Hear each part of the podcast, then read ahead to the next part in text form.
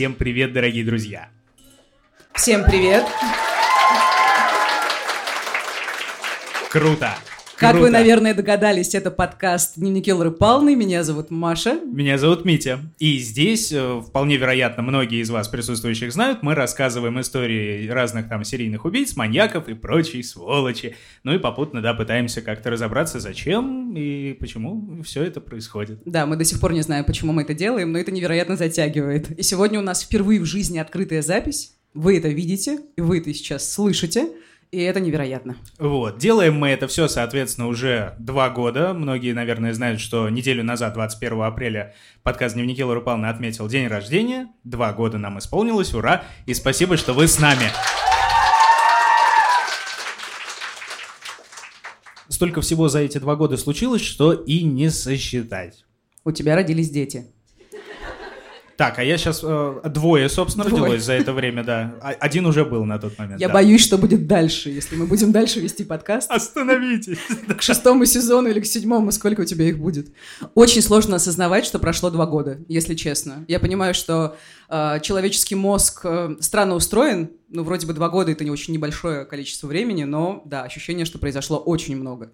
Вот, ну и безумно, очень прям приятно и радостно видеть всех вас-то, всех таких классных, роскошных, замечательных Лора Палнеров. Вас тоже всех с днем рождения! Здорово, что э, у вас нашлось время прийти послушать про кровищу, а не какие-нибудь там другие интересные планы, да? С- ваш- А. на- наши вкусы довольно специфичны, друзья, да? Ну, что называется. Так, а, значит, что у нас на повестке дня? Э, Мария и дорогие друзья, сегодня мы, а, во-первых, приветствуем Машу, которая фактически вернулась из больницы недавно. Да, я без капельницы. Это уже прекрасно. Нет, на самом деле я хорошо себя чувствую. И э, когда я была в больнице, я узнала, что у нас намечается открытая запись, и это заставило э, мои клетки, не знаю, регенерироваться и здороветь. Поэтому, правда, я чувствую себя очень хорошо. Благодаря вам. Огромное спасибо. У меня был смысл вернуться, наверное. Извините за патетику и пафос. Очень немножко волнуюсь, поэтому... Да, Митя, тем не лучше менее, да. говорить ты. перенапрягать Машу не будем, поэтому да, Баб за Маша. электровеник немножечко сегодня я. А, Я не знаю, у меня тоже не очень большой опыт ведения публичных мероприятий. Я вел одну сельскую свадьбу, и то они развелись, поэтому... На самом деле очень смешно, я тоже вела свадьбу, они тоже развелись. Короче, не приглашайте нас на свадьбу, пожалуйста. Только в качестве гостей. Короче, да. Мы сегодня рассказываем вам традиционную маньяческую историю Паллора Палнинский и, э, возможно, даже с э, элементами плохого стендапа. Типа, э, друзья, у всех была такая хрень, что ты пишешь в полицию, да, и тебе не отвечают, вот головоломки посылаешь, да, похлопать у кого был. Короче, не будем так шутить, постараемся. Никто не засмеялся, видишь? Даже я. Это было больно. Короче, да. Ладно, от- отличная публика, друзья, что можно сказать. Что по программе? Да, маньяческая история раз, и забегая вперед, история французская. Во-первых, потому что мы не напрягаем Машу и не лезем в Советский Союз. Да я просто посижу вообще, просто посижу, попью водичку. Э, Да. Э, Во-вторых, потому что внезапно за четыре с половиной сезона мы Францию как-то так ни разу и не потрогали, и очень зря, если честно, потому что там есть некоторое дерьмо. А в-третьих, потому что мы отмечаем наш день рождения в роскошном и замечательном баре Бижу, который французский, и который, прям посмотрите на это, на всем великолепии, прям Твин Пиксовский. То есть Лора Павловна здесь как дома себя чувствует. Друзья из Бижу, спасибо вам огромное. Вот, ну и немножечко к истории по традиции. Маша, как ты относишься к Франции? Точнее, вот знаешь как, к криминальной Франции. Ну, ты, я, я- я понял, да, короче? Маш, как ты относишься к болгарским перцам?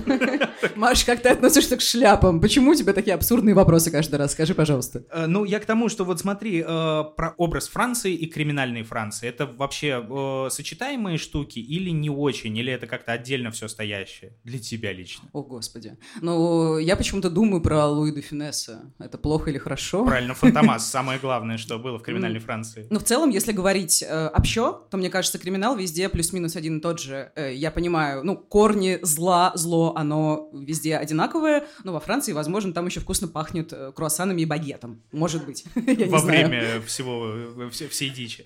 Про Фантомаса я вспомнила. Ну, у нас недавно был выпуск про Фантомаса, Да. поэтому криминал, Франция, Фантомас. Все, больше ассоциаций нет. Ну вот, собственно, да, Фантомас и Луи де Фюнес и в качестве детектива, который за ним гонялся, и в качестве жандарма, и жандарметок, и всех прочих великолепные фильмы. А, есть, э, наверное, да, там какая-то ис- с историей связка скорее, да, там Жанна Дарк, Костры, Столетняя война, Наполеон и так далее. Там э, литература, понятное дело, весь Гюго, весь Дюма и э, Анжелика, э, как это, Король. ангелов. А я, я читал только «Маркизу ангелов», поэтому кого я обманываю, я смотрел. Там есть на что посмотреть, друзья. Вот. а, Ну и как бы плюс ко всему, это же не только Париж, это же еще там всякая Нормандия, Прованс, Бургундия с шампанью. А, И, соответственно, вот этот вот максимально ленивый стиль жизни, огромное количество еды, вкусной, изысканной, все роскошно. Ну и шансон, так на минуточку, который тоже а, там... вот ты такая очень изящная подводка к криминалу. Хотя я знаю, разумеется, изначально во французском смысле шансон не имеет никакого отношения к русской тюремной культуре и вообще в целом, да? И очень зря. Вот, но это изящный, изящный поинт. Ну, когда, как говорил э, лучший в мире, на мой взгляд, Шарль Азнавур, «Je veux parler d'un temps que de moi devant ton n'importe connaître. C'est là qu'on s'est connu, moi qui criais famille, toi qui poses nu. La bohème». Все вместе, la bohème. Короче, ладно, бог с ним. Вот, смотри. Мария умирает от кринжа в этот момент, поэтому... Ну, да. У меня сразу ощущение, что это мой дедушка запел. А теперь давайте посмотрим телевизор. Короче, э, да, если говорить прямо про криминал, понятное дело, за последние годы во Франции очень много изменилось, потому что, ну как, изменилось французское общество, не будем э, опять вы- вызывать хейтеров в комментариях. Короче, ладно, справедливости ради, криминал там действительно был, была организованная преступность, дикая, была дезорганизованная преступность, не менее дикая, были и маньяки, э, ну и как бы просто потому, что это неблагословенная Австрия, где до Джека Унтервегера вообще никто никого ничего не знал. И серийный убийца, э, люди просто услышали впервые, да, из полицейского управления, что это есть, и с этим можно работать. Поэтому такая вот история. Я, кстати, помню, э, из «Криминальной Франции» был роскошный сериал в моем детстве «Комиссар Наваро». Алды тут? Кто, кто знает? Вот! Отлично, один человек. Классно. Алды сегодня не пришли. Или, или кого-то я еще не вижу. Короче, я знаю, что вы здесь, алды. Приятно. Вот. Ну и, да, заносит нас, будь здоров, как, и занесет. Тебя, тебя. Обрати внимание. И занесет еще прилично. Поэтому, да, сегодня, друзья, мы собираемся провести время а, чуть более приятно, нежели шокирующе. Многие- Обычно мы очень неприятно его проводим. Фу. Ну, друг с другом... Нет, об этом мы не будем шутить. А, да, э, по- так как многие люди не только пьют, но еще и едят, история будет максимально лайтовая, безо всякой там э, дичи, и довольно-таки любопытная, интересная и захватывающая. Только не уходите, пожалуйста. Закройте дверь на, на входе, пожалуйста. Все, спасибо. Ну, а э, с чего обычно начинаются маньяческие истории зарубежные у дневников Лоры Павловны? Правильно, с картинки. Поехали.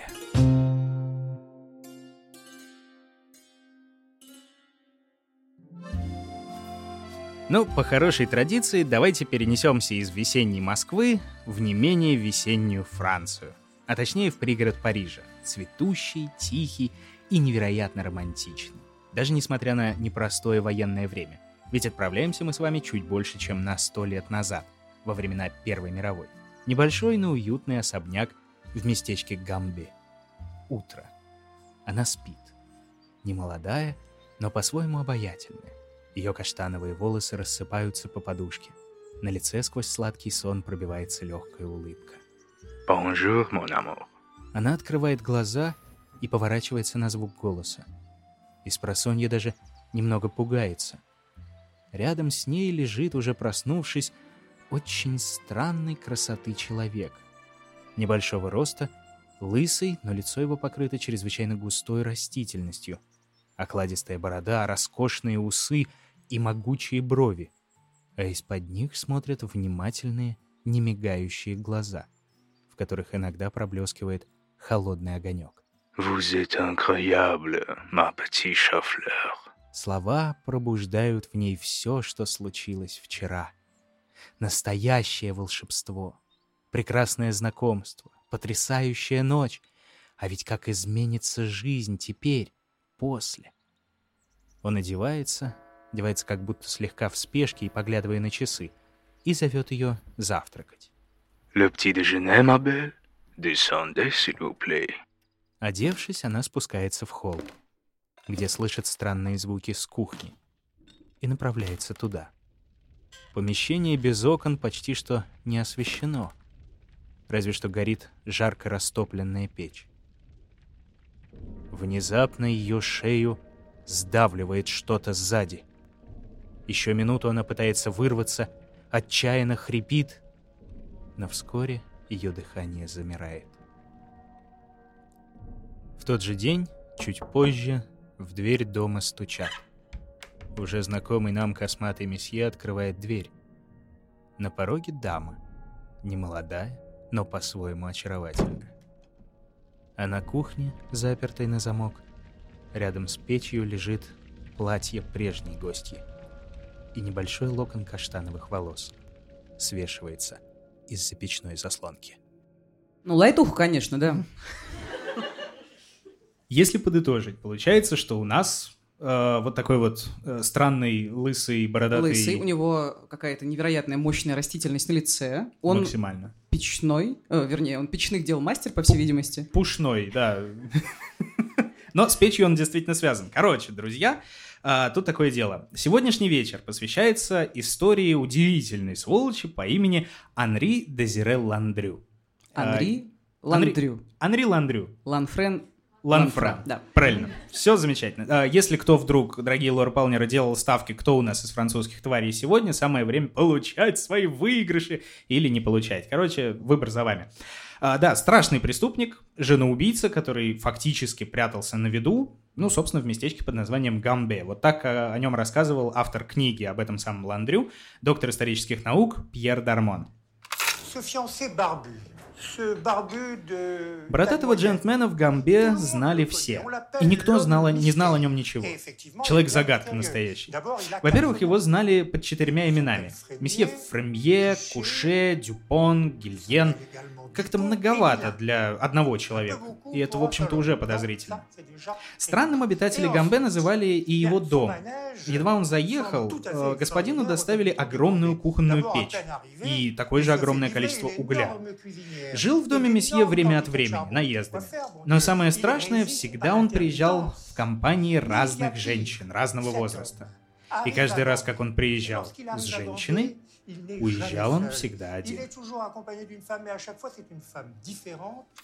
Я все тороплюсь, как обычно. Ну, э, что ж, трое детей. Так вот, э, и э, благодаря тому, э, что известность этот месье получил как раз-таки за расправы над женщинами, которых он их предварительно охмурял, если так можно сказать, то и получил он соответствующее прозвище э, «Le Barbe Bleue du Gambé», ну, соответственно, «Синяя борода из Гамбе». Как оригинально. Мне кажется, что у нас был выпуск про синюю бороду, только женскую. Про леди. Леди Синяя борода, моя любимая Бельганес. Слушай, ну вообще, конечно, невероятно оригинальные м, прозвища. Наши с тобой коллеги. Черная вдова, какой-нибудь потрошитель, расчленитель, монстр. Ну, как обычно, в общем, чего что. Ну, как тут просто параллели-то на лицо, и плюс ко всему это Франция. Это родина того самого синей бороды из э, сказки Шарля Перо, поэтому сам Бог велел, что называется. Когда это все происходит? Это, опять же, сто лет назад, чуть больше, это начало 20 века. Э, Точнее, 910-е годы, это основная основное время его и криминальной деятельности, и, собственно, серии убийства, которые мы э, планируем вам сегодня рассказать. Ну и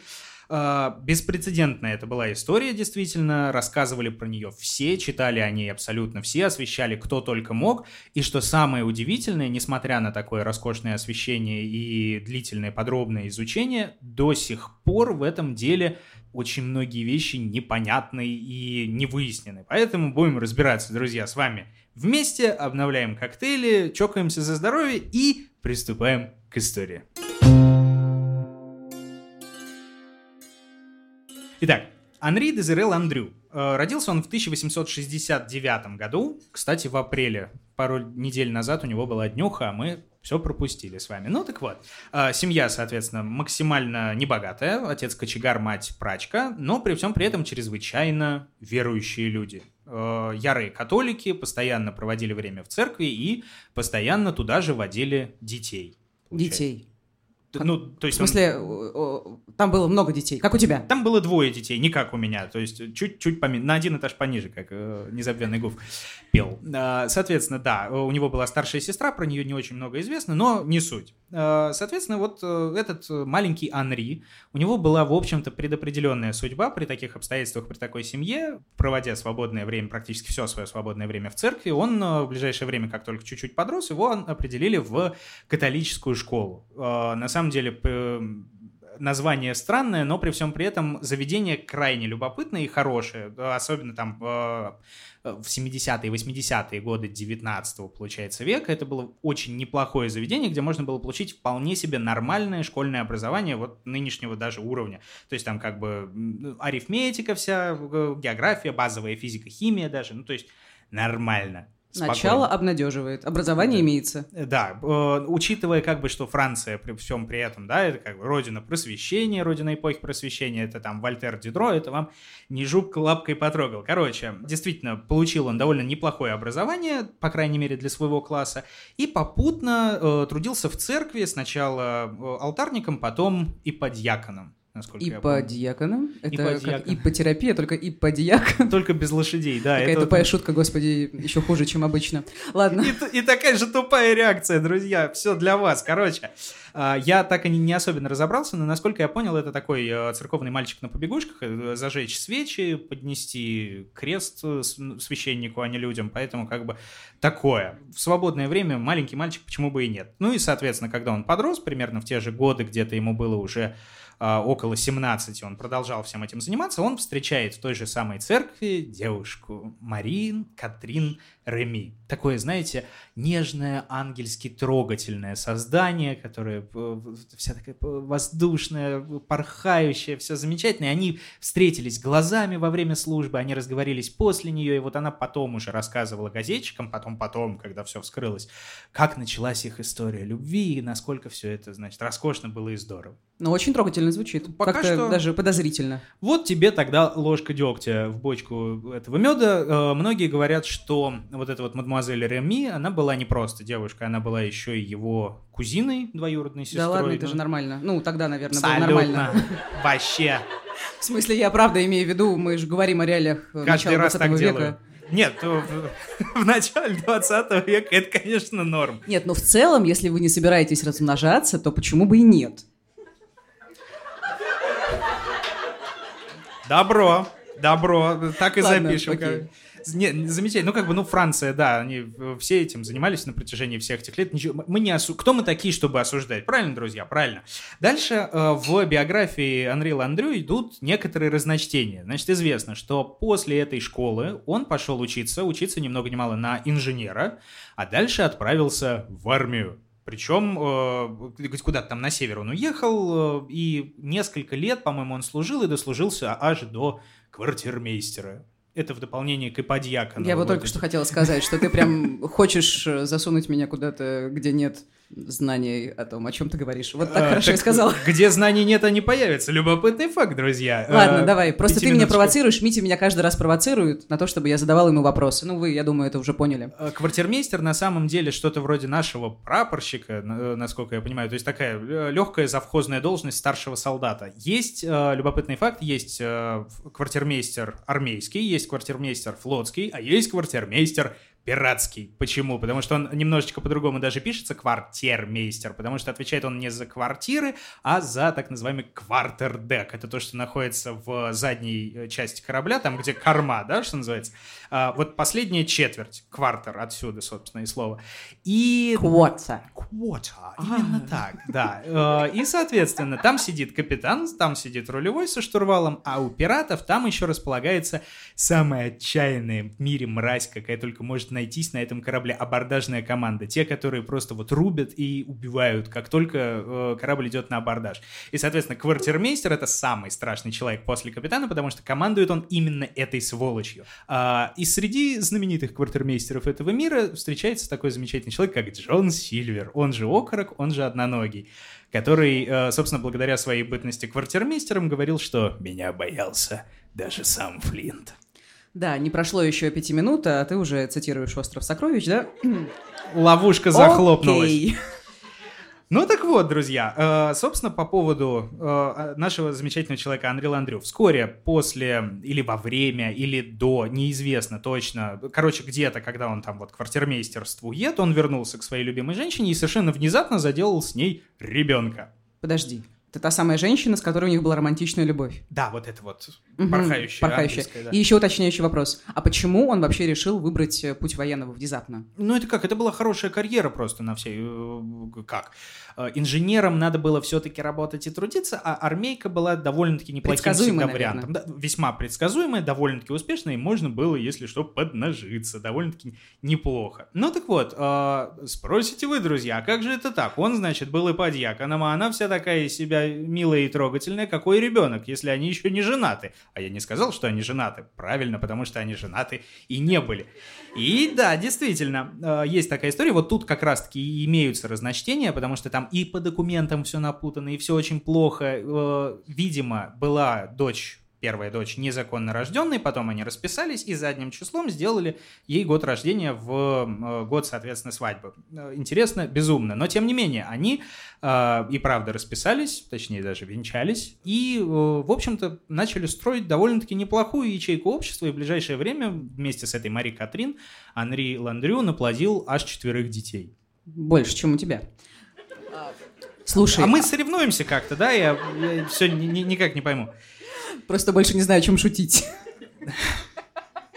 Поиздержалась. Нет, на самом деле вопрос у меня есть. А, Ну и как вообще? Трое детей норм. Четверо детей не знаю. Нет, я имею в виду, что у них была нормальная гармоничная семейная жизнь или... Ну, каким он был мужем? Известно что-то? Противоречиво, как всегда. Нет, на самом деле э, мы про семейную жизнь можем знать только из э, ее, соответственно, воспоминаний этой несчастной, или, может, не очень несчастной, спойлеры, друзья. Мы чуть попозже э, остановимся на этом обязательно. Короче, она сама рассказывала в одних интервью, что он был образцовый отец, просто вот модель для подражания, роскошный муж. А в других таких же интервью она говорила, что да бабник он был тот еще и ни одной юбки не пропускал на всем своем жизненном пути. Понятно. Ну, в общем, довольно сочетающиеся вещи, как этот э, замечательный анекдот про э, этого Зи- Зиновьева и Каменева, которые обсуждают, что лучше, иметь жену или любовницу. Идет Ленин, они спрашивают, Владимир Ильич, что лучше, жена или любовница? Он говорит, Видите ли, какое дело, товарищи? Жене говоришь, что идешь к любовнице, любовнице говоришь, что идешь к жене, а сам на чердак и учиться, учиться, учиться.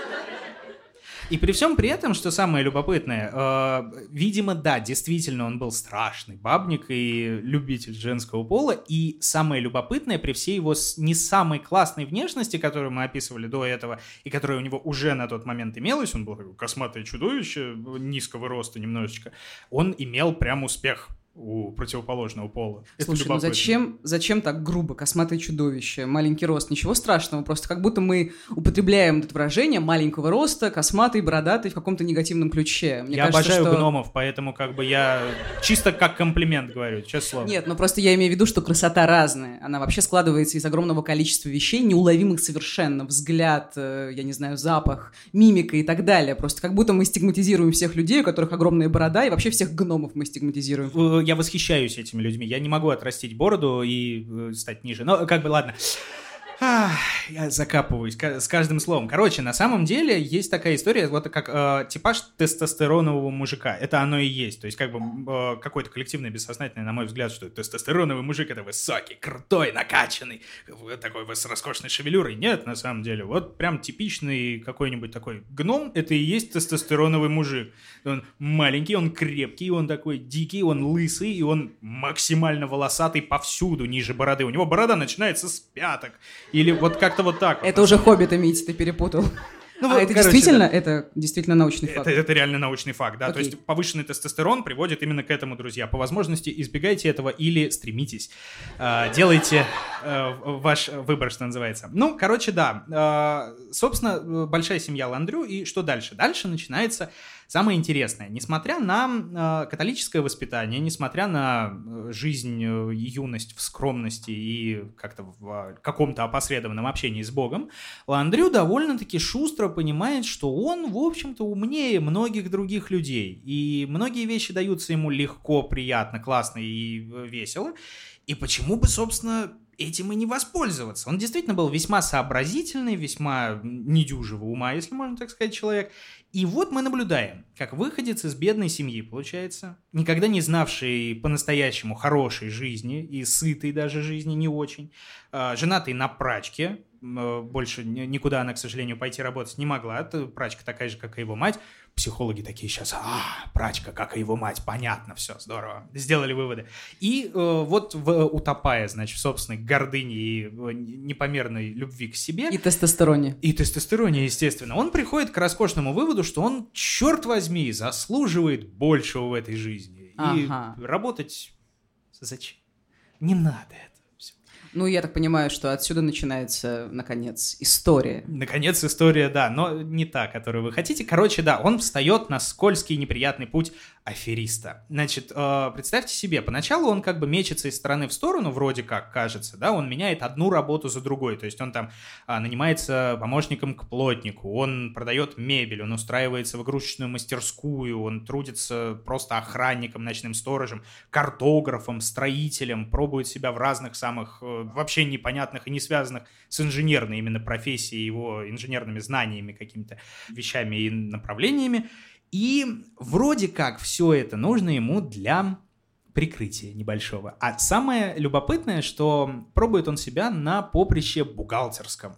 Пошли как-то лупа и пупа, значит, но все напутали. Да. На самом деле, вот бухгалтерская именно стезя, она ему дается лучше всего, и она ему нравится больше всего, потому что вот какая-то, видимо, врожденная любовь к порядку, э, проявление талантов э, арифметика, математика. Э, так, сейчас на меня посмотрел. Угу. Ну, ты понимаешь, гуманитарий. да? Арифметика, вот математика. Вот он вот может быть бухгалтером, да. а ты не можешь. Ну да, я, я не могу. Я-то сам гуманитарий, поэтому я могу так шутить. Это как, да.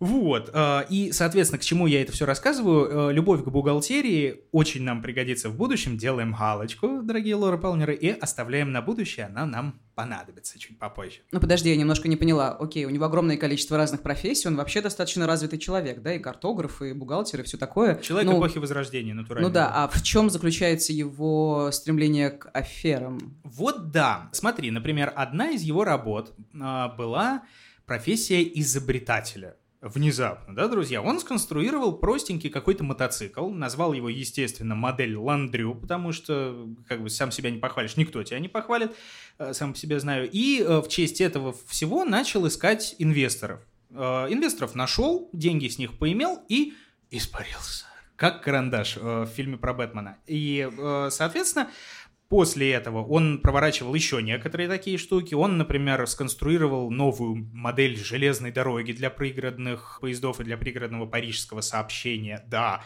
внезапно. Он э, механическую игрушку для детей сделал. В общем, он прям блистал идеями, роскошными проектами которые ни один из них не дошел до реального воплощения, естественно, зато очень много денег за это заплатили дорогие инвесторы. А попутно э, проворачивал он разные мутные схемы там во всяких банках, в страховых компаниях и с женщинами, естественно, у которых он имел, э, как я уже говорил, определенную, э, да, определенный успех. Ну и наличие жены его не смущало. А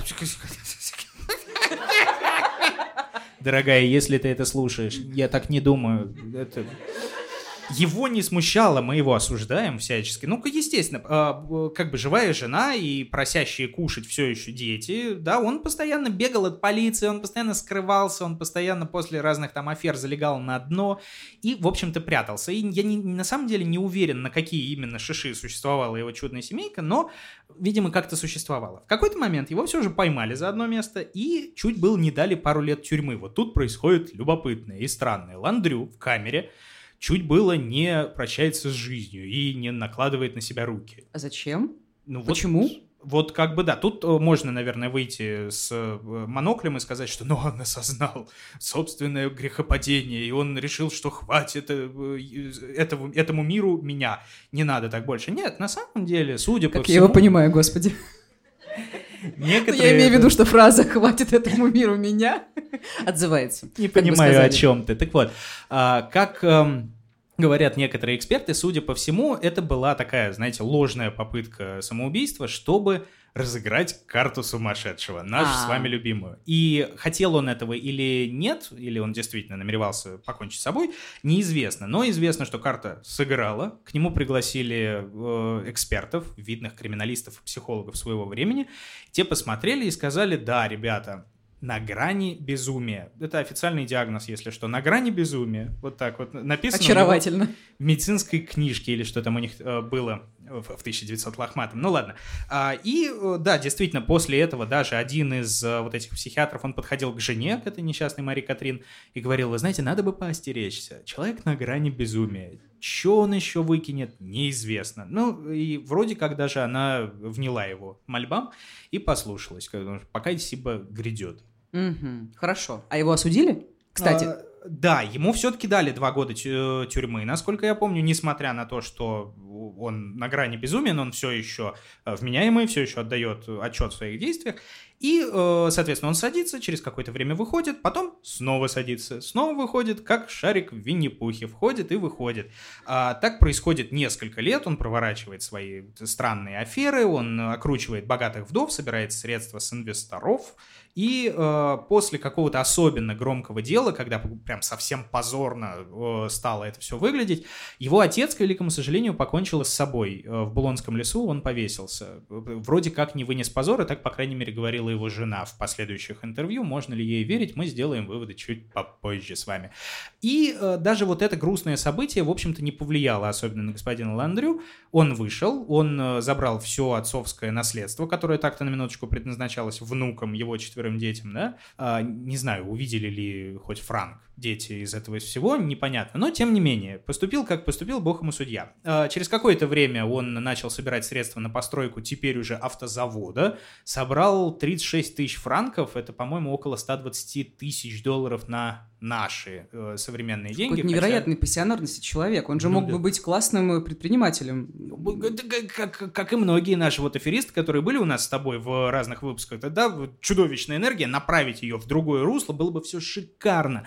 А, Возможно, некоторые предприниматели, которых мы знаем, и визионеры, они просто направили, а так они бы людей убивали. Как тебе такое, Илон Маск? Так вот, Э, Да, и вот э, за это дело, когда он э, украл, получается, 120 тысяч, его все-таки решили осудить, даже не дожидаясь, потому что ловить его можно сколько угодно, а вот э, как бы осудить надо. Поэтому, соответственно, в его отсутствие провели суд и приговорили его сначала 4 года колонии, а потом э, билет в один конец за океан. В какую-то дальнюю просто жопу мира, где-то в т- Тихоокеанском рубеже, короче, где была какая-то там древняя колония французская, чтобы он там пожил себе спокойно, да и помер от какой-нибудь тропической болезни. Главное, чтобы не мозолил глаза. И все бы это, в общем-то, и получилось бы, он обязательно бы где-нибудь еще бы прошляпился, его бы обязательно схватили и отправили такие вот туда вот, если бы не Первая мировая.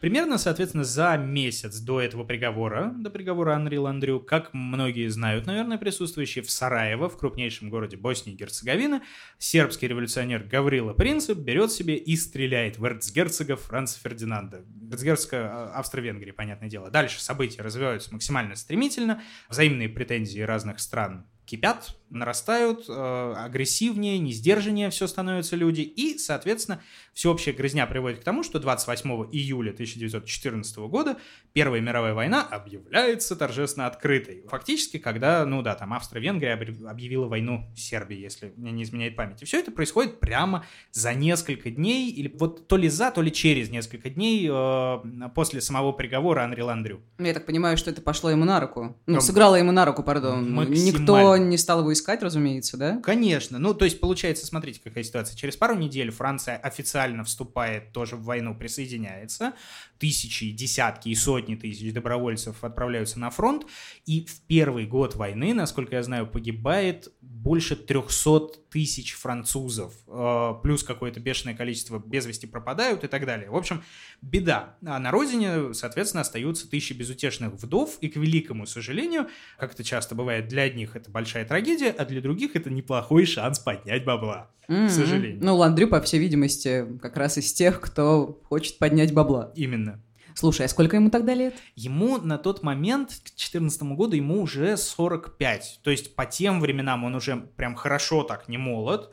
И все еще вот с этой спорной красотой, спорной внешностью, которой мы никого не стигматизируем, да, я надеюсь, все хорошо. Я а, нет. Все, э, супер. Э, так и запишем, как вы. Ну, э, так вот, все-таки он продолжает иметь роскошный успех среди женщин, потому что есть в нем вот эта вот харизма, есть в нем какая-то животная притягательность, та самая поверхностное обаяние маньяков, то самое, о котором мы говорим все время. И многие отмечали, там очень много разных деталей было, но вот взгляд, тот самый взгляд, который ты, вот закатываешь тут глаза и говоришь, ну, естественно, да, все там говорят, что обязательно, да, он смотрит волком, он смотрит зверем, друзья. И вот на досуге будет у вас возможность, загуглите Анри Ландрю, а, чуть ли не первый, который выпадает снимок, снимок из э, этого, э, не суда, а вот во время задержания, который делают, макшот по-английски называется, он действительно смотрит прям стрёмно. Но, с другой стороны, я сейчас подумала, что раз уж об этом говорят часто, то, возможно, они действительно странно так оно и есть, да, как миллион ну, Просто, знаешь, это уже такое, как, знаешь, притча во языцах. У него был такой мрачный взгляд, холодных, и, там, не мигающий глаз и так далее. Ну да, но у него действительно было что-то вот такое. Французы, потому что очень любят вот эти все экспрессивные выражения, всякие разные, они э, писали много раз, что было в нем что-то факирское. То есть вот тот самый человек, который приехал из далекой-далекой Индии, ходит тут по раскаленным камням и ест змей, не знаю, что делают факиры. А, шпаги глотают. Конечно, они едят змей. Да, и вот так вот они смотрят, значит, не мигающие, гипнотизируют, как удав гипнотизирует кролика. Вот это вот все безумно можно быть первым. Ну и, соответственно, это все имело невероятный успех среди несчастных, вдовствующих женщин не самого молодого возраста, которые уже отчаялись на нормальную жизнь, на какой-нибудь шанс. И вот появляется на горизонте такое. Не очень, может быть, э, традиционно красив и не очень молод, но обходителен как черт. И да, поэтому, естественно, очень многие попадались к нему в сети. То есть, получается, он начал уже проворачивать более серьезные преступления. А, ну вот как тебе сказать, а, если ты о том, начал ли он убивать, нет, пока что еще нет. Он, а, ну, долгое время вот он продолжал свою эту всю историю с аферами, с обкручиванием и отъемом, легальным отъемом денег у населения, как обычно. Иногда он там, например, переписывал хорошую часть имущества, какую-то мебель, еще что-то. Пенсии, кстати, на себя переоформлял, в том числе и пенсии для вдов военных, офицеров и так далее. То есть, ну, по факту он этим и до войны занимался, но сейчас просто он был как волк в овчарне, получается, как-то так. И вот. жена его по-прежнему не волновала. И жену это ничего не волновало. Ну, в общем, все нормально. Ну, как тебе сказать? Тупой Нет, ну, вопрос на всякий случай задала просто. Ну, э, судя по всему, насколько я понимаю, тут э, она все-таки от этого что-то имела, так или иначе. Потому что, ну, он был человеком немножечко, но честным, и поэтому четверых детях э, так не забывал. А, кстати, на тот момент, к 2014 году, детям уже так прилично лет, э, младшему, по крайней мере, 14, так что, ну, они относительно могут о себе заботиться, но, э, как я понял, жена еще на тот момент э, все-таки вняла каким-то вот этим вот уверением врача, который сказал, что все очень плохо, и он на грани безумия, она как-то съехала так потихонечку. То есть они, как в лучших европейских романах, разъехались. И не развелись, но продолжали жить отдельно. Так вот, отъезд этой, собственно, самой супруги был товарищу Ландрю как нельзя на руку, потому что все это время можно было, все свободное время, освободившееся, можно было тратить на охмурение всех, кого не попадя, и быть совершенно свободным и не скованным этим вот всем. А пользовался он традиционным довольно-таки способом для наших, с тобой в том числе, персонажей, колонка знакомств в газетах подавал объявление, ищется хорошая, добротная, привлекательная, воспитанная женщина с видом на будущее, э, разыскивает ее замечательный джентльмен с э, такими же великолепными планами на будущее. Слушай, это же гениально. Ну, как Ну, собственно... то есть у него как бы социальный финансовый портрет уже создается, да, и как бы это очень удобно, ты да. целевую аудиторию сразу видишь. При всем при этом он э, даже не столько видишь, э, он проводил какую-то нереальную, э, нереальный отбор, хотел сказать, селекционную работу, но не будем так говорить это неправильно совсем, и не, не, в, не в те ворота. Митя, сдерживайся, пожалуйста. Ну, это все, все бесполезно. Короче, э, да, э, действительно, у него было иногда по 7 свиданий в день. Как тебе такой Тиндер, да? Поэтому Не, не, не по- не получится. То так, есть он кажется. отбирал ту, которая подойдет ему по достатку, по Да. характеру, возможно, может быть, там более беспомощная, да, без родственников. Одинокая, Одинокая, да, да. естественно. То есть э, это все шло. То есть бедные девушки вообще сразу же не задерживались. Он говорил, у меня дела, все, дико извиняюсь, э, я погнал. А всех остальных, да, он э, охмурял и пытался как-то, каким-то образом нажиться на них. Пока просто нажиться, без э, кровопролития. Абсолютно верно, но пока. Как это и водится в, в дневниках Лоры Павловны. Пока. Да. Короче, э, давайте с вами немножечко скакнем э, назад на пару лет, э, еще до войны, еще до всех этих печальных событий. Анри Ландрю окучивал одну замечательную женщину в возрасте, мадам Куше ее звали. Жанна Куше, парижанка, лет 40. Э, кста- Она его знала, кстати, не как э, Ландрю, а как месье Раймона Диарда. Он был инженером из Бразилии, где много-много диких обезьян. У него была собственная фактория где-то там на севере Франции. Вот такой вот обаятельный, обходительный, богатый довольно-таки. И плюс ко всему он обещает не только жениться, но еще и присмотреть за ее сыном. А сын у нее был э, юноша, довольно-таки такой странный, пылкий и, ну, в общем, малохольный немножечко товарищ. Как-то вот э, так это все было. Какая интересная характеристика. А что делать? Да. Да, и это, по всей видимости, его жертва, одна из. Да, это, э, в общем-то, первая ее жертва. Он делал все фактически, чтобы завладеть ее деньгами, да, как э, это и водится. Но э, когда разразилась война, как-то они потерялись. Мадам Куше пыталась с ним связаться, какое-то время там забыла о своем ухажере, но когда вот война, собственно, началась, она решила возобновить это все э, чудесное знакомство. Вдруг он все-таки как-то поможет. Тем более сын, и тем более военное время. Ну и, соответственно, она приехала в Париж, она э, прошлась по адресам, по которым они встречались, и как-то нигде его нет, этого господина Ландрю, искать его негде. Какой-то момент она вспомнила, что где-то они в загородном доме встречались в сопровождении зятя и сестры, по-моему. Она туда пришла. Они зашли в дом. Дом внезапно оказался открытым, и они решили, ну, зайдем по-французски, без стука. Зашли и решили, ну, тут пусто, никого нет, давайте поищем, а вдруг что-нибудь есть. Она нашла сундук, а в сундуке документы. Не только на вот этого господина Раймона Диарда, но и на добрый десяток э, других субличностей товарища Ландрю. И, собственно, имя Ландрю там тоже кое-где встречалось. Это, видимо, были его поддельные паспорта, там документы и так далее. Да, там, собственно, был некий Фремье, э, месье Дюпон, и экзотический Тертемпион еще был. Это вот, видимо, для тех, кто совсем прям хочет высшую лигу, что называется. Ну, э, не суть. Она, собственно, поняла все это, мало взгрустнула, потому что как же так? Он, оказывается, обманщик и негодяй, но надежды она не потеряла, отправилась дальше по разным адресам искать хотя бы кого-нибудь из этих вот э, поддельных личностей. По пути узнала, что Ландрю Видимо, это настоящее его имя, и он как бы мерзавец и негодяй, он осужденный, он в розыске, так на минуточку. И решила, ну ладно, на- надо плюнуть, надо отпустить. И как раз в этот момент триумфально появляется наш бородатый супергерой и говорит, я ждал тебя всю жизнь, подожди, стой, куда ты, не уходи. Нет, и как бы да, ну там по всей видимости уже художественное воображение дорисовывает, что там была сцена, там бились тарелки, как ты мог, как же так, и дальше все заканчивается бурной ночью любви. Франция, потому что, друзья мои. Ну что ж, э, и к великому сожалению, Ландрю как бы очень хорошо знал, э, с кем он общается и на что надо давить во время разговора, во время общения, во время всего. Подожди. А он знал о том, что она там нашла его огромное количество документов, его тайник в сундуке и так далее? Да. И, собственно, я так подозреваю, что он захотел ее убрать. Ты знаешь, э, может быть, сначала, кстати, он и не хотел ее убирать, он... э, Убирать, господи, откуда это? Отвратительно. Я тоже подумала, что, господи, Маш докатилась. Детективные сериалы 80-х вот эти вот на VHS. Надо короче. его убрать! Надо его убрать, да.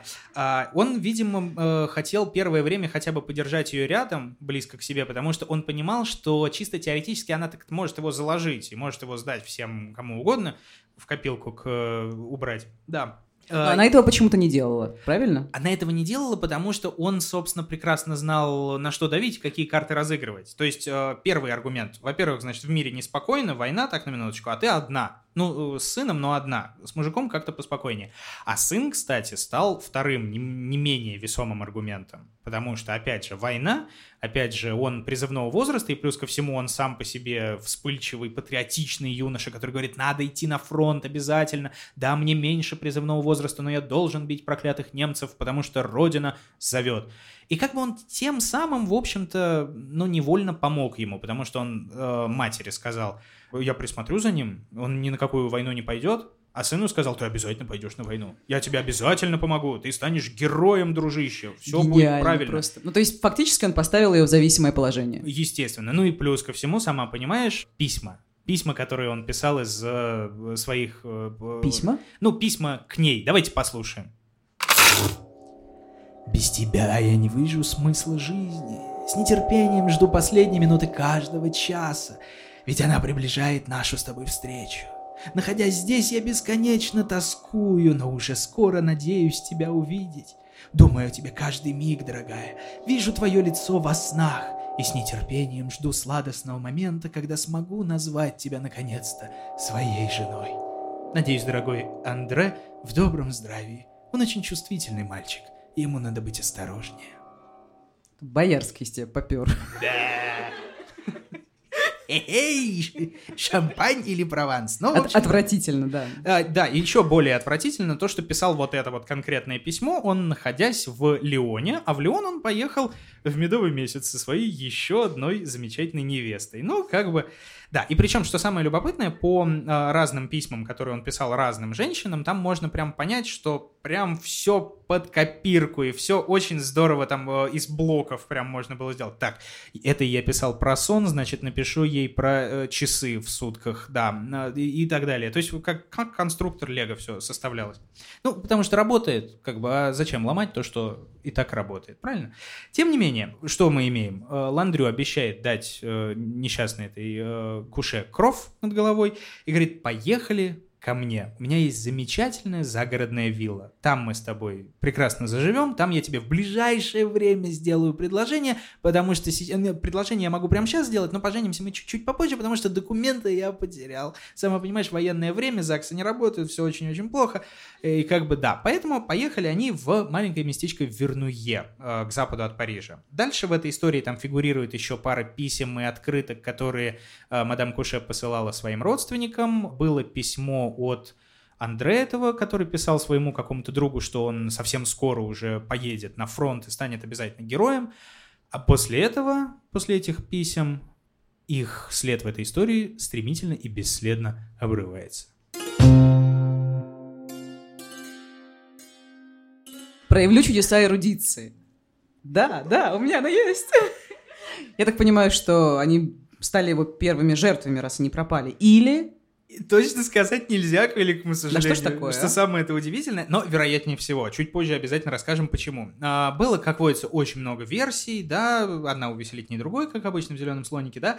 А, мол, кто-то обязательно видел, как Ландрю вот в то самое время продавал соседу мясо для кур по бросовой цене. И как бы вот прям желал избавиться как можно скорее. Кто-то говорил, что смрад от его дома стоял такой, что прям беда и караул, и все очень плохо, и черным дымом заволокло небо. А кто-то видел, как месье Ландрю, значит, ночью темный на цыпочках спускается к сене, которая протекала прямо рядом с этим домом, и какие-то тяжелые мешки, значит, выбрасывает. То есть, разумеется, все знали абсолютно все уже тогда как обычно. но ничего не сделали. Короче, как, как, как, э, всегда. Но так или иначе, следствие установило все-таки, что с этого момента действительно официально считается, что был э, открыт счет жертв. И с э, мадам Куше и ее сына началась, собственно, серия убийств. Наконец-то, какая там минута подкаста пятая, мы приступаем к, к убийствам. И вот, 50-е. Э, Так, эм, что поделать. Так вот, дальше начинается вообще море непонятностей и странностей. Э, факты, потому что собирали потом, задним числом, по крупицам. По итогу расклад вот какой. Значит, на протяжении следующих четырех лет, это 15-19 годы, Ландрю по разным каналам знакомится с женщинами, а потом они таинственным образом куда-то исчезают. Э, Следующие два случая произошли в том же самом Вернуе. Сначала была какая-то а, мадам Лабор Лине, аргентинка по рождению. Она распродала, говорят, почти все имущество и переехала к какому-то кавалеру. Перевела все на счет, взяла двух собак под мышку и уехала за город. Дальше ее никто, к сожалению, не видел. Потом была некая мадам Гилен, один из, кстати, псевдонимов, если мы помним, э, господин Ландрю, собственно, тоже был Гилен. Она как раз тоже рассказывала соседкам незадолго до своего исчезновения, что, да, познакомилась с роскошным мужчиной, а самое роскошное в нем, что он собирается стать консулом генеральным в Австралии, ни много ни мало. А жена ему нужна для дип-представительства. О, Зачем это- еще, да, действительно? ну, как представительная жена для представительного мужчины. Так вот, на этом, как бы, как я понял, э, события в Вернуе там заканчиваются и переходят в Гамбе. Это загородная вилла. Вот, Я запомнила, что в начале ты ее употреблял. Да, это, ну, это, на самом деле это местечко, но вилла там была, э, и, собственно, вилла в местечке Гамбе. И да, я угадаю. По всей видимости, там и происходили самые страшные штуки. Да, судя по всему, туда он заманил еще, получается, семерых женщин. То есть, а скольких он уже заманил до этого? Всего официально, опять же, считается, что 11. 11 жертв на счету Анри Ландрю. Ланфрен, Ланфрен, я не могу о- отделаться в результате от этого всего. И, э, да. Чё? Про женщин. Да. Женщины те же самые. То есть сначала он использовал их в корыстных целях, а затем... Ну, как тебе сказать, э, в этих целях он их тоже использовал, если ты об Я, этом. кстати, не об этом вообще-то говорила. Ну, О чем? нет, ну подожди, мы же с тобой говорим о маньяке, правильно? Ну да. Он совершает всякие чудовищные вещи с женщинами. Так, Ну, что? ну расскажи мне что-нибудь об этом. А, хорошо. Можно А, обтекаемо. Давайте, э, значит, типаж жертв, что самое любопытное, у него был не один, э, как это могло, да, быть понятно из э, во- вот этой всей истории, да, то есть э, не молодые, но э, состоятельные и так далее. Что самое удивительное, нет, в какой-то момент он начинает понижать планку и, или просто вихлять вот так по ней, потому что в какой-то момент среди его жертв попадается, например, 19-летняя девушка, за душой у которой не было вообще ни гроша, она вроде как работала то ли няней, то ли ситуативной проституткой, где-то он с ней познакомился, как-то как- какая-то очень странная история, тем не менее, она пропала тоже наряду со всеми остальными. И э, она считается одной из 11. Опять же, чуть попозже расскажу, а, почему. И э, про твой вопрос, да, что э, он использовал их зачем. Да, естественно, деньги стояли как бы в приоритете. Но при всем при этом мы понимаем, что это отношения мужчины и женщины, ни одной. И нужны ему были не только деньги, потому что одна из, э, ну, это забегая чуть-чуть вперед, уже на суде одна из его любовниц, например, рассказывала, что мсье Ландрю был невероятен. Он овладевал мною вечером, потом ночью, а потом еще раз утром, как только мы просыпались. И вот можете себе представить, он тоже сидит в зале суда, он все это дело слушает, и вот этим вот своим вот э, взглядом роскошным получает максимальное удовольствие. И какой извращенец. То есть Ну. он, наверное, это все делал, чтобы потом женщины рассказывали об этом в суде? Ну, по всей видимости, он э, гордился, да, вот этим всем. Ну, а кто бы не гордился на его месте, если честно? Ладно, хорошо. Как, ну, я, Нет, я но не это, прав, что подожди, ли? подожди, Э, это патология, правильно? Это же ненормальное желание хотеть такое огромное количество женщин, нет? Семь свиданий в день? Друзья, вы как считаете, это патология? Нет, семь свиданий в день, да, это может быть не очень здоровая история, но как бы вечером, ночью, э, об этом еще звери пели, давай сейчас, а потом еще ночью. Это нормально. Тем, ну, как бы, а уж тем более, как бы в 45 или там сколько ему лет, то я, я б так жил, дорогая, если это ты слышишь, нет? Слушай, Я бы 45 нормальный возраст, не надо, пожалуйста, Отличный честное возраст. слово. Сейчас уже Как- все, все изменилось, ты не переживай. Мы Ты вроде ещё- как восхищаемся маньяком, но не восхищаемся и осуждаем. Короче, Нет, ну подожди, я им не восхищаюсь. Я просто пытаюсь понять, насколько в этом много патологического и неадекватного, понимаешь? Есть же люди, которые не в состоянии контролировать Так вот он, желание. что самое любопытное, он контролировал это максимально роскошно. То есть он использовал это фактически в своих целях. Это был еще один рычаг давления на то, чтобы перевести все э, деньги со своего счета ему, роскошному э, трахателю-террористу, хотел сказать я, но э, мы не, ругаемся. Так вот, возвращаемся к серии. Внезапно у нас же тут не, не только про секс-подкаст, да, их хватает на российском подкаст-рынке. Да, самое печальное, что наш с тобой, Мария, синебородый черт э, мог быть вообще и не пойман на протяжении всей истории, и так бы он и ушел совершенно спокойно. Так, по крайней мере, считает э, Ричард Томлинсон, автор книги «Секрет Ландрю». Полиция отследила далеко не всех женщин, упомянутых в документах Ландрю. Записи в парижских полицейских архивах указывают, что осталась неизвестной судьба 72 женщин. Это не значит, что Ландрю убил всех 72 женщин, но говорит, что полиция не провела такие тщательного расследования. И все же война существенно на все это повлияла. Страна и, в принципе, правоохранительная система были фактически обескровлены. В Гамбе был один 73-летний констебль, а ближайший жандарм работал в четырех милях от города. Так что Ландрю оставался фактически незамечен, оставаясь на виду. Но, к счастью, в этом деле, как это часто бывает в дневниках Лоры Павловны, происходит судьбоносный перелом. Уху! Ура! Да. Случайность какая-то произошла, да? Или... Э, да, что самое любопытное, это происходит не на последней жертве, как это частенько бывает, да, что маньяк оступился, сделал что-то не то и попался. Нет, удивительно. Значит, а, в э, это примерно время, в Париже активизируется замечательная такая барышня, госпожа Лакост ее зовут как духи с крокодилом, только пишется примерно так же. А, классическая, знаешь, такая старая дева с а, таким консервативным и прям въедливым взглядом на жизнь, и была у нее старшая сестра. Прости, как... пожалуйста, мне стало очень смешно, потому что ты сказал, ну ты знаешь, да, классическая старая дева. Вот я чудовище, конечно. Нет, простите, просто сложно смириться иногда с возрастом, со своей старородящестью, о которой мне часто напоминает в моем родном патриархальном э, и достаточно... Подкасте. Отсталом в этом плане. Ростове-на-Дону. Да, просто стало смешно, да, извините. Короче, э, и была у этой э, мадам Лакост старшая сестра, которой внезапно в какой-то момент вскружила голову, и она упорхнула из своего родного дома в неизвестном направлении с каким-то джентльменом непонятным. Подожди еще раз, что-то я запуталась. Кто упорхнул? Вер- вернее, подожди, Лакост или кто-то еще? Э, Лакост — это просто женщина. И у нее старшая сестра, которая упорхнула с неизвестным джентльменом. Ландрю, по всей видимости. Кто бы вы думали, да, это да, был, да, да, да, правильно. Короче, э, именно так это и было. Ее старшей сестрой была мадам Буйсон, э, восьмая по счету в списке жертв Ландрю. Собственно, это Лакост. Она даже мельком в свое время видела этого Ландрю и э, знала его на его, правда, под другим именем, как господина Фремье, и жутко он ей не понравился. Она говорит, слушай, ну скользкий тип, ну, ну, ну мразь же, ну, ну видно, куда-то. Он говорит, нет, ты ничего не понимаешь, он, он роскошный, посмотри, какая борода у него классная, вот я буду с ним жить.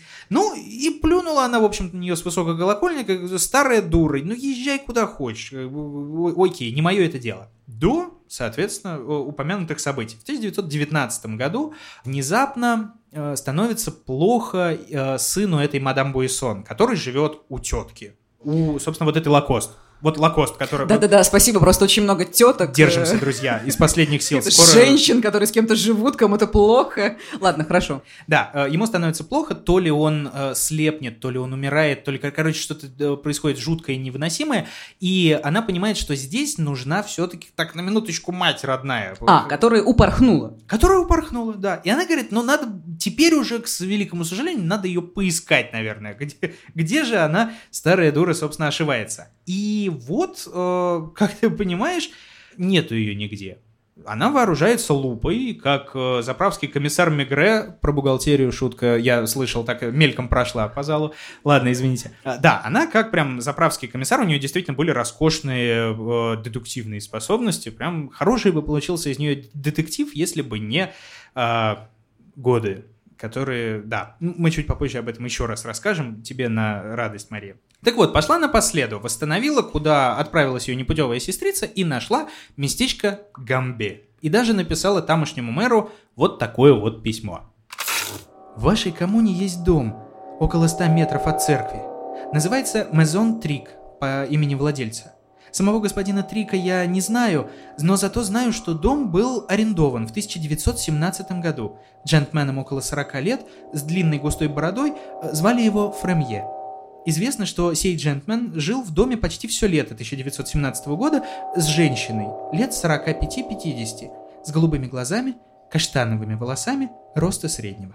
Да, кажется, я вспомнила.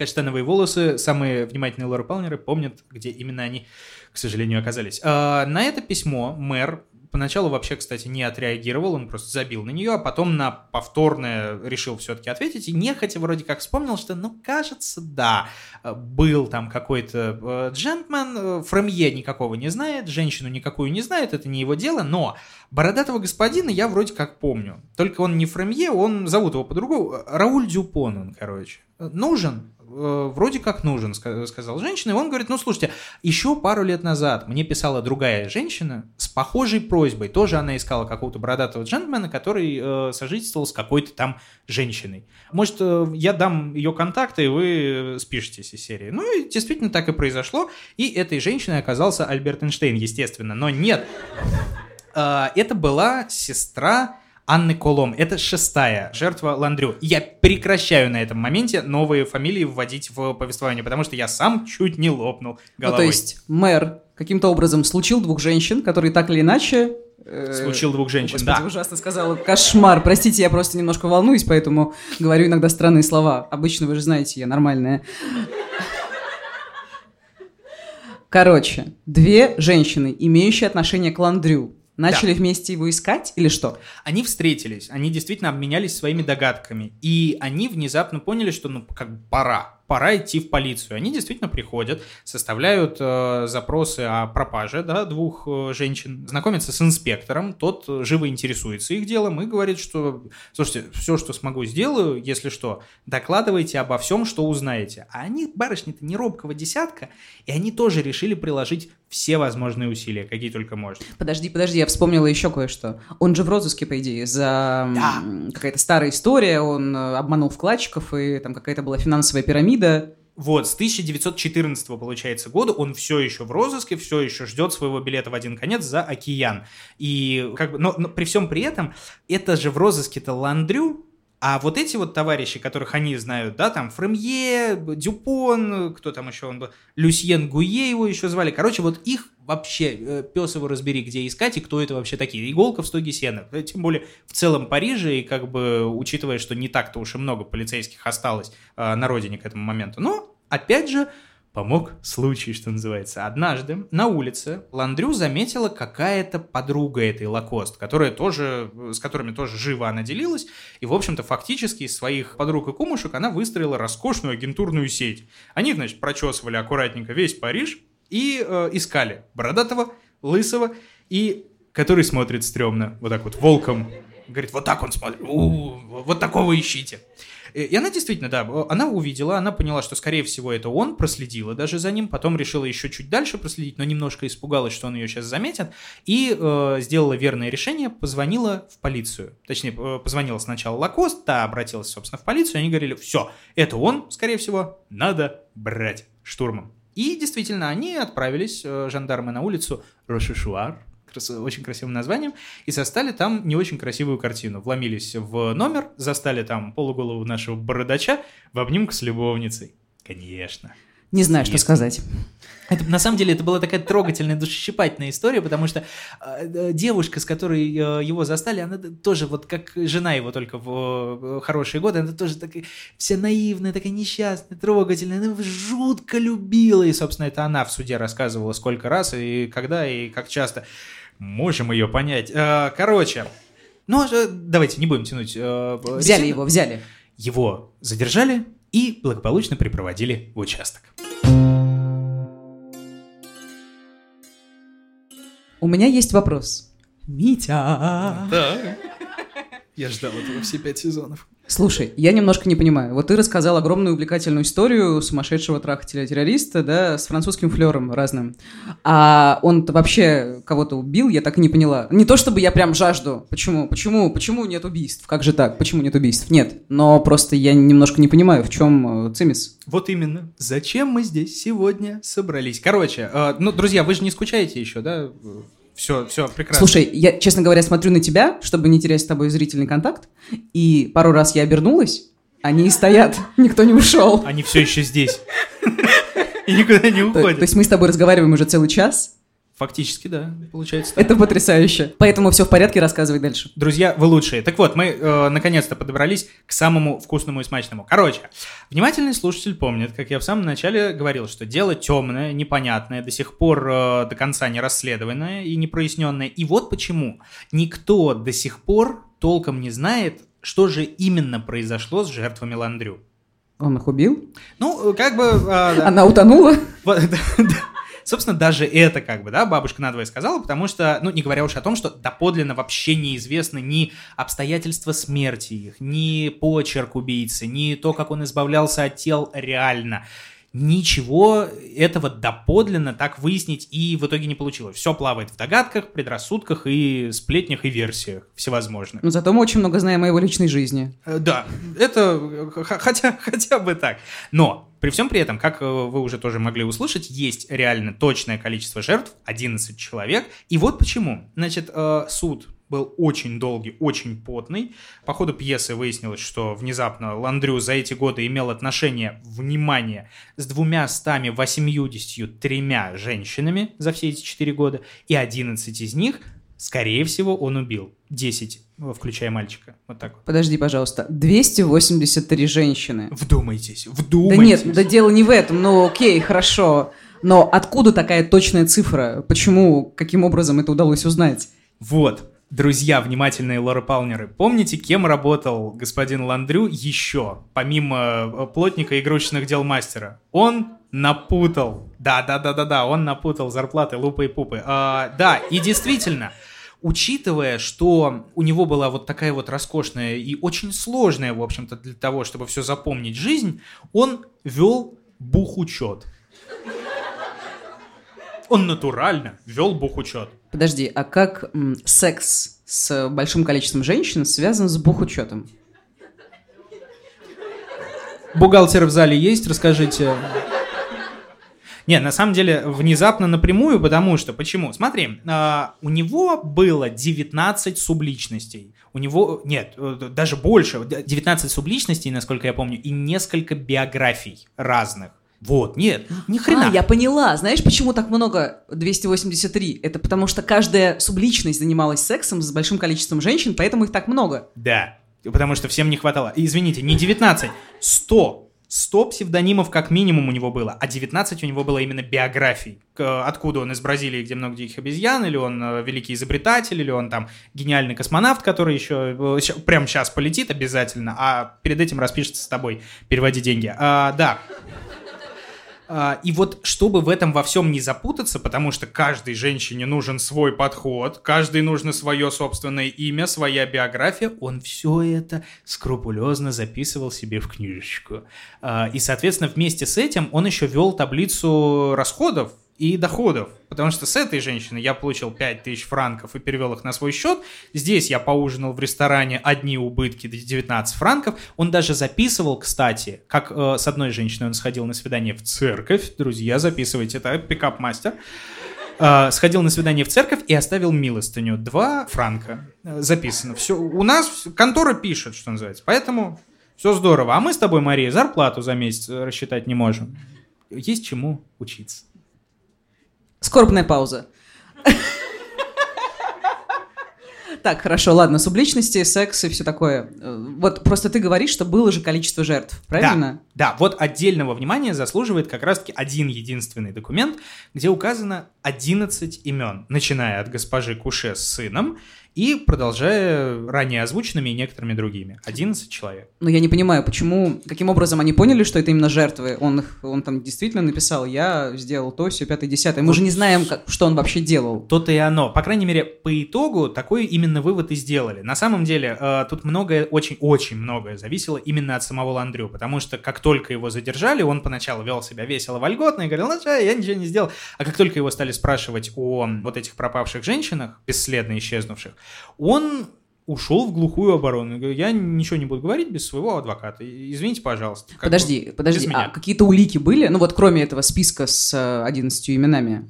А, значит, улики были некоторые, потому что как только его задержали, и как только поняли, что жил он не только в разных там арендованных парижских квартирах, где предавался разным утехам и аферам, у него еще были э, две загородные виллы, одна в Вернуе, другая в Камбе, и, соответственно, туда отправились. Через какое-то время э, жандармы, судмедэксперты, они перекопали все, включая там, э, почва была, по-моему, разрыта на 2 метра вниз, по всему участку. Вокруг было прочесано абсолютно все, в доме было прочесано все.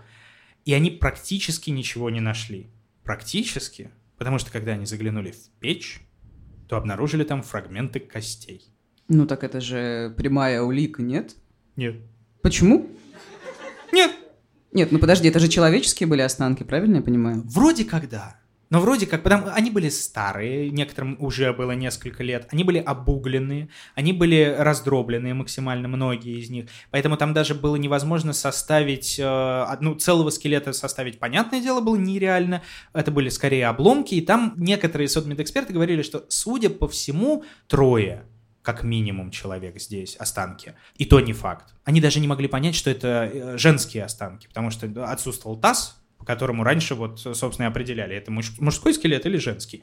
Этого не было. И понять это было совершенно невозможно. Слушай, но это же в любом случае, ну, огромное уликище, простите. Ну, это как, знаешь, это как с этим списком из 11 имен. Ему в какой-то момент тоже сказали, а вот почему, собственно, у вас вот эти 11 имен, и они все исчезли. Так здорово. Вы их убили, наверное. Он говорит, ребят, ну, серьезно. Это деловая переписка, это док- документация. Вот с этими 11 людьми я провел восхитительные сделки. И все. Потому что, а какие ваши доказательства? Вы ничего не докажете. Многие, кстати, там фотографы, многие карикатуристы, они как раз-таки записывали э, вот этот образ, когда он стоял в пальто таком э, Френче и вот так вот держал палец вверх и говоря, вы ничего не докажете. Ничего не докажете. А-а-а, как большая черная женщина говорила. Ничего не докажете, потому что, ну как бы, даже под этим вот списком из 11 имен, там же не, не написано, ниже подписавшийся Ландру собственноручно их убил, сжег и так далее. Всех присутствующих указанных в этом списке. Доказательств нет, извините меня, я пошел. Слушай, ну это, конечно, невероятно. То есть доказательства есть, но их как бы и нет, потому что нет инструментов, которые позволили бы проанализировать, э, сделать там ДНК-тесты и так далее, и так далее. То есть чувак, у тебя в доме есть кости, но мы не можем доказать, что ты имеешь к ним отношение. Только Конечно.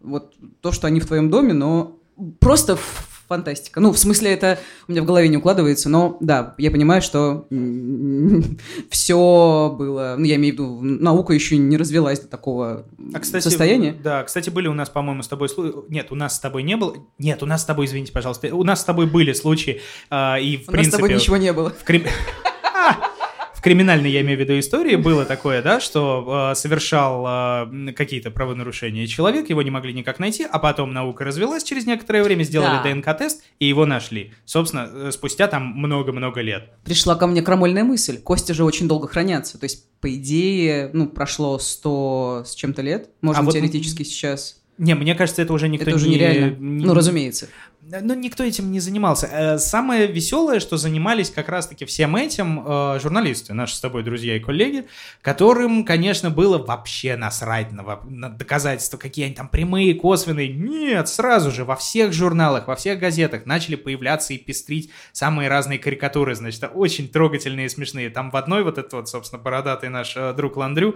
в поварском колпаке и с ножом в руках приглашает слушателя в печь. Вот так вот пройдите, пожалуйста. Некоторые рисовали рисовали гравюры, как он прям натурально расчленяет женское тело, что все очень плохо. Некоторые там еще что-то рисовали. В общем, какая-то фантастическая дичь. Естественно, предположения были одно другого веселее. Как Ладно, водится. Давай, э, ну, ближе к делу, я имею в виду, да. что было, каким был судебный процесс и вообще, что удалось в итоге доказать. А, тут еще вот какое дело. А, очень сильно а, усложняло и отсутствие а, прямых доказательств, и то, что это дело вел роскошный совершенно адвокат, у него был, естественно, адвокат, и э, был он э, потрясающий именно тем, что он брался как раз вот за, за такие вот дикие скандальные дела, вел какие-то... Я, К сожалению, я забыл, какие именно дела еще он вел, но он как раз заслужил себе славу такого человека, который и даже эту мразь может вытащить, если что. Хорошо, э, но он э, не верил, наверное, в его невиновность. Некоторые пишут, что да, все-таки он ни во что э, не верил, он понимал прекрасно, что перед ним убийца, но тут такое дело, он был еще и большим противником смертной казни как таковой.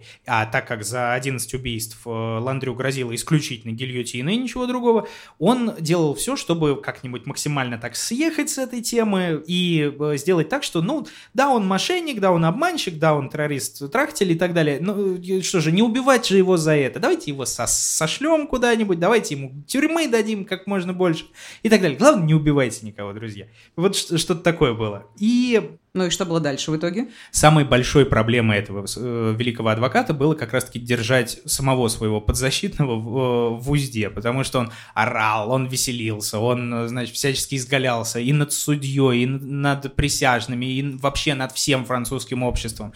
И, э, например, когда выступали самые главные свидетели по этому делу, какие были, а это была как раз-таки мадам Лакост и сестра еще одной э, жертвы, он э, орал, что, во-первых, вы ничего не докажете, а во-вторых, вот, вот эти вот куры, они могут кудахтать где угодно, пусть и кудахтают на своих насестах, а здесь, в публичное место, их пускать нельзя. И, к великому сожалению, исходя из э, времени и всего прочего, его никто не останавливал.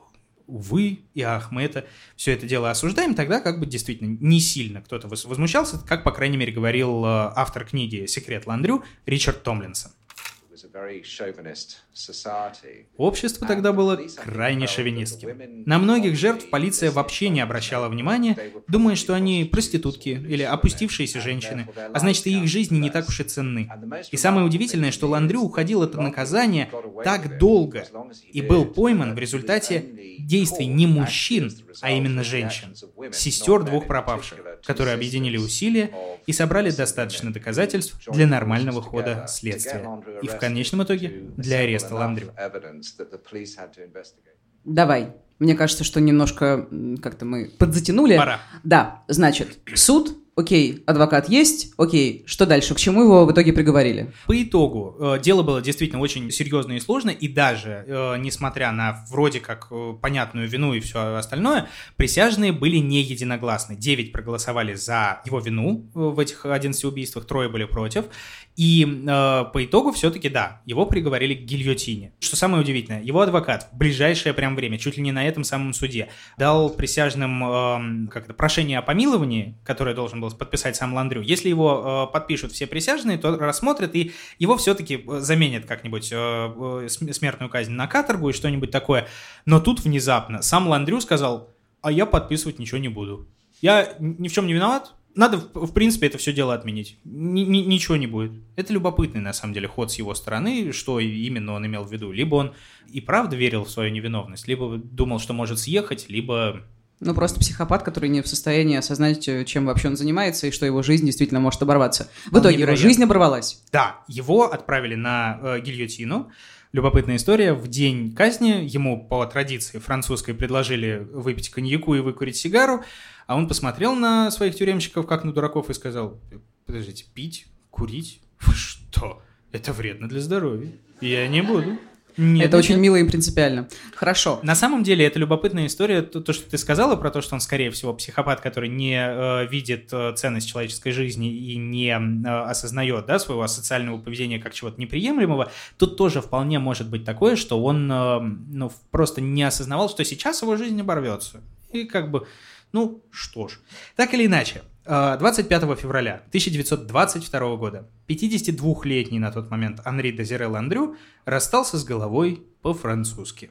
Так что все это уже больше ничего не значит, или как пел опять же Шарль Азнавур, «Ça ne veut plus rien dire du tout».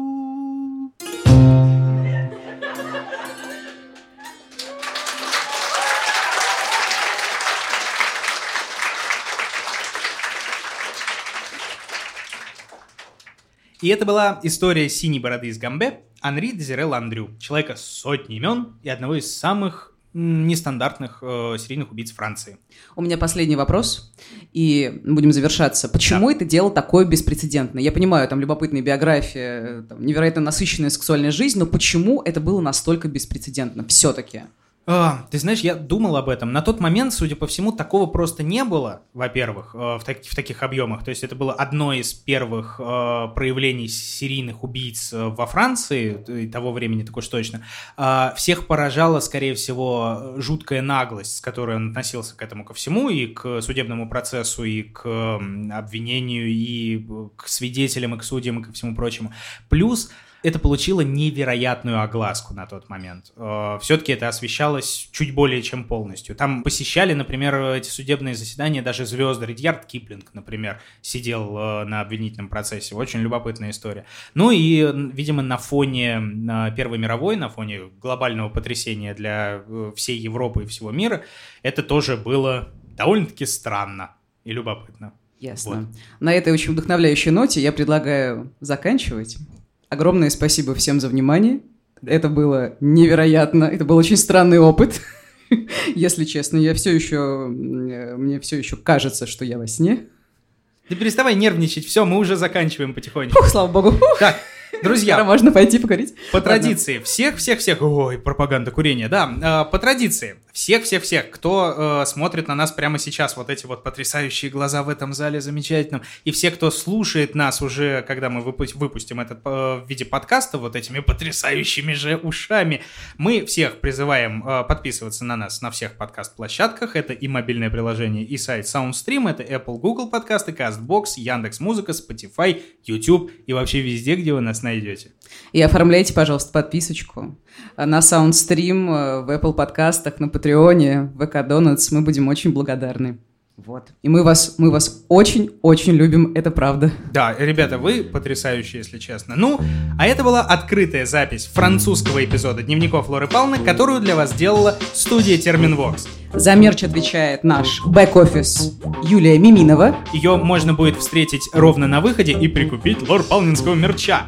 Рекламу в выпуске нашей продает Алина Попова. Продвигает проект Аня Мусатова. Рисует картинки в соцсети Лиза Семенова, а ведет эти соцсети Бетс Исакова. Этот выпуск записывает Оля Лапина. Вот она здесь сидит роскошная. А монтирует этот выпуск бессменный звукорежиссер проекта Женя Дуды. Продюсирует Лору Палну наша мать э, Кристина Крыжановская. Наш мать Кристина Крыжановская.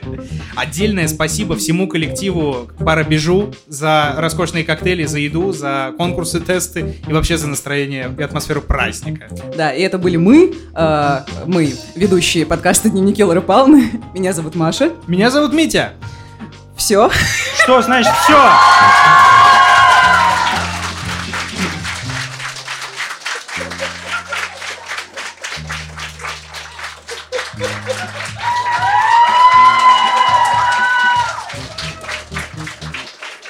время. Нет, не все, подождите, сейчас.